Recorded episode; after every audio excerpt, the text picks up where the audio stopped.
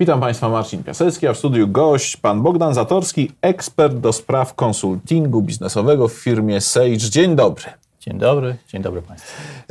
Biała lista. Biała lista dotycząca kwestii, kwestii, jak rozumiem, podatkowych.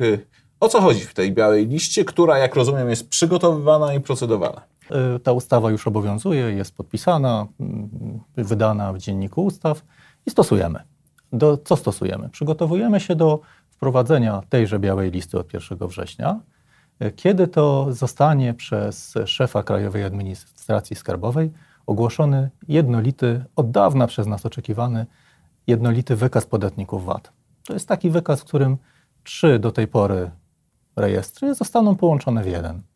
Czekaliśmy na to jako podatnicy od wielu lat, postulowaliśmy o takie rozwiązanie, bo obecnie trzeba sprawdzać w trzech zupełnie różnych rejestrów, aby upewnić się co do statusu podatnika.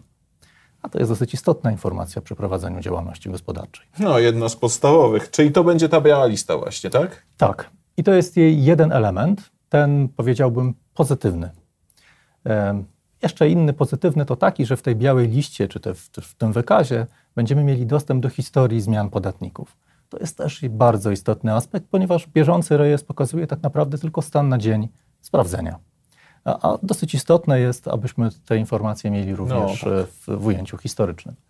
Oprócz tego, że będzie to jeden jednolity wykaz podatników VAT, w tym wykazie będą zamieszczone rachunki bankowe.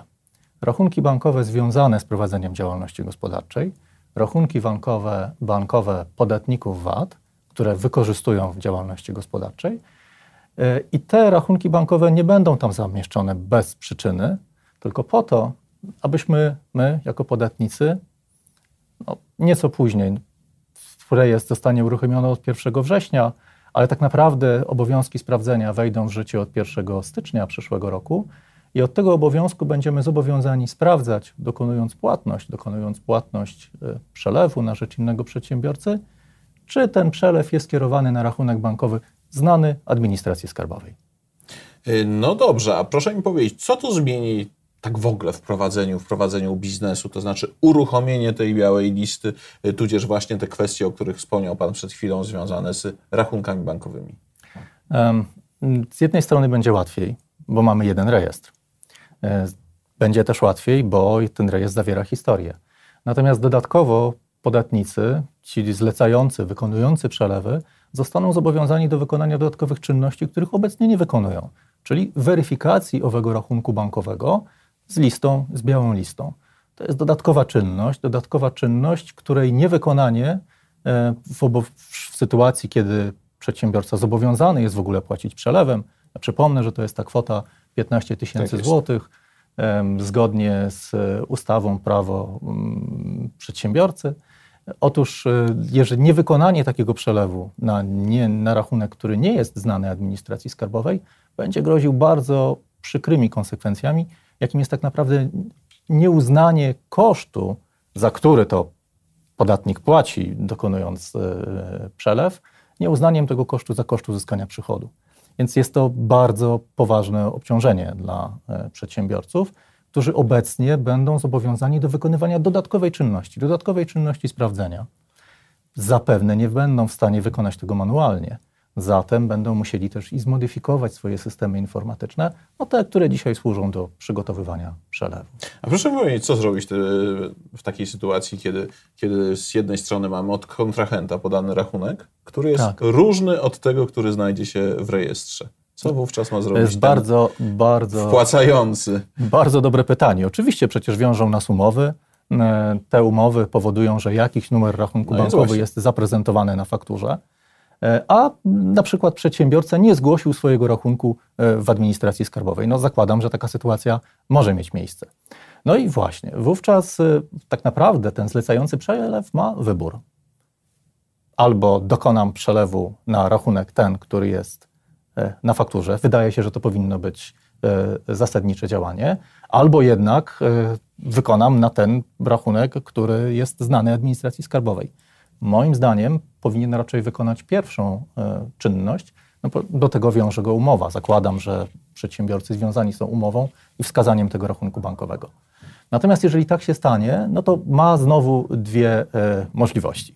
Może złożyć taki auto, autodonos do e, naczelnika Urzędu Skarbowego, ale niestety, żeby było trudniej, ma na to tylko trzy dni i musi ten, ten, ten donos czy tą informację o wykonaniu przelewu na niewłaściwy rachunek złożyć do naczelnika Urzędu Skarbowego, ale nie swojego, tylko tego naczelnika, który, który obsługuje wystawcę W drugim faktury. końcu Polski na przykład. Na przykład, prawda? No to już samo w sobie nieco komplikuje sprawę.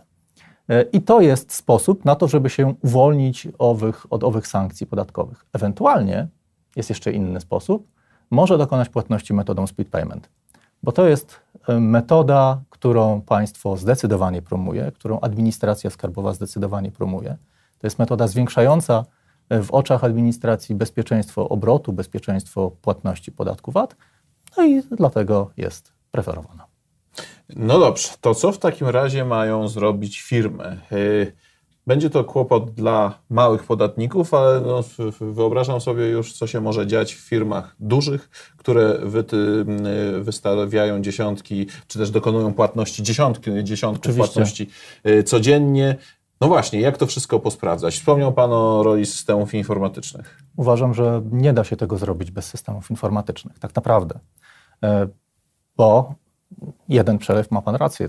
Sprawdzę, wejdę na stronę internetową udostępnioną przez Ministerstwo Finansów, sprawdzę i, i będę wiedział, czy dokonuję płatności na właściwy rachunek. Ale już 10, 100, 15 tysięcy przelewów nie da rady.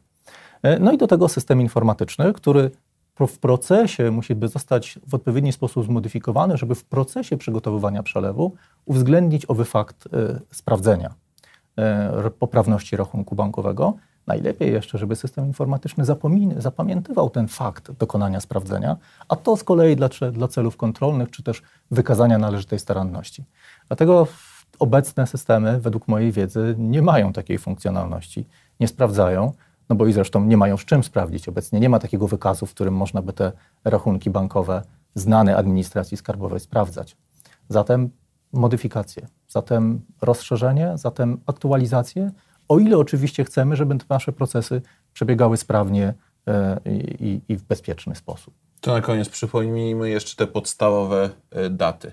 Biała, e, biała lista ogłoszona 1 e, Od 1 września Czyli 1 wchodzą, września. wchodzą w życie te przepisy, a dokładnie rzecz biorąc, szef Krajowej Administracji Skarbowej do końca sierpnia taki rejestr powinien udostępnić. i będziemy mieli rejestr, natomiast kiedy się trzeba stosować do tych wszystkich mechanizmów, e, e, o których wspomnieliśmy? No, najlepiej byłoby już od dru- 1 września, natomiast tak, jest taki okres przejściowy, cały kwartał, czyli do 1 stycznia, w którym to okresie, nawet jak dokonamy płatność na niewłaściwy rachunek bankowy, to nie poniesiemy z tego tytułu e, negatywnych Czyli konsekwencji. okres na przyzwyczajenie się, na Tak. ewentualnie jeszcze modyfikację właśnie systemów Oczywiście, informatycznych. oczywiście bo proszę zwrócić uwagę, i rozmawiamy, teraz jest początek sierpnia, y, a my jeszcze nie znamy tak naprawdę wykazu, co w tym rejestrze będzie. Nie mamy udostępnionych jako producenci oprogramowania, jeszcze nie, nie mamy środowiska testowego, nie mamy dokumentacji, nie wiemy jak to będzie działało w praktyce. Nie jesteśmy zatem w stanie na 1 września stworzyć rozwiązania informatycznego, po prostu.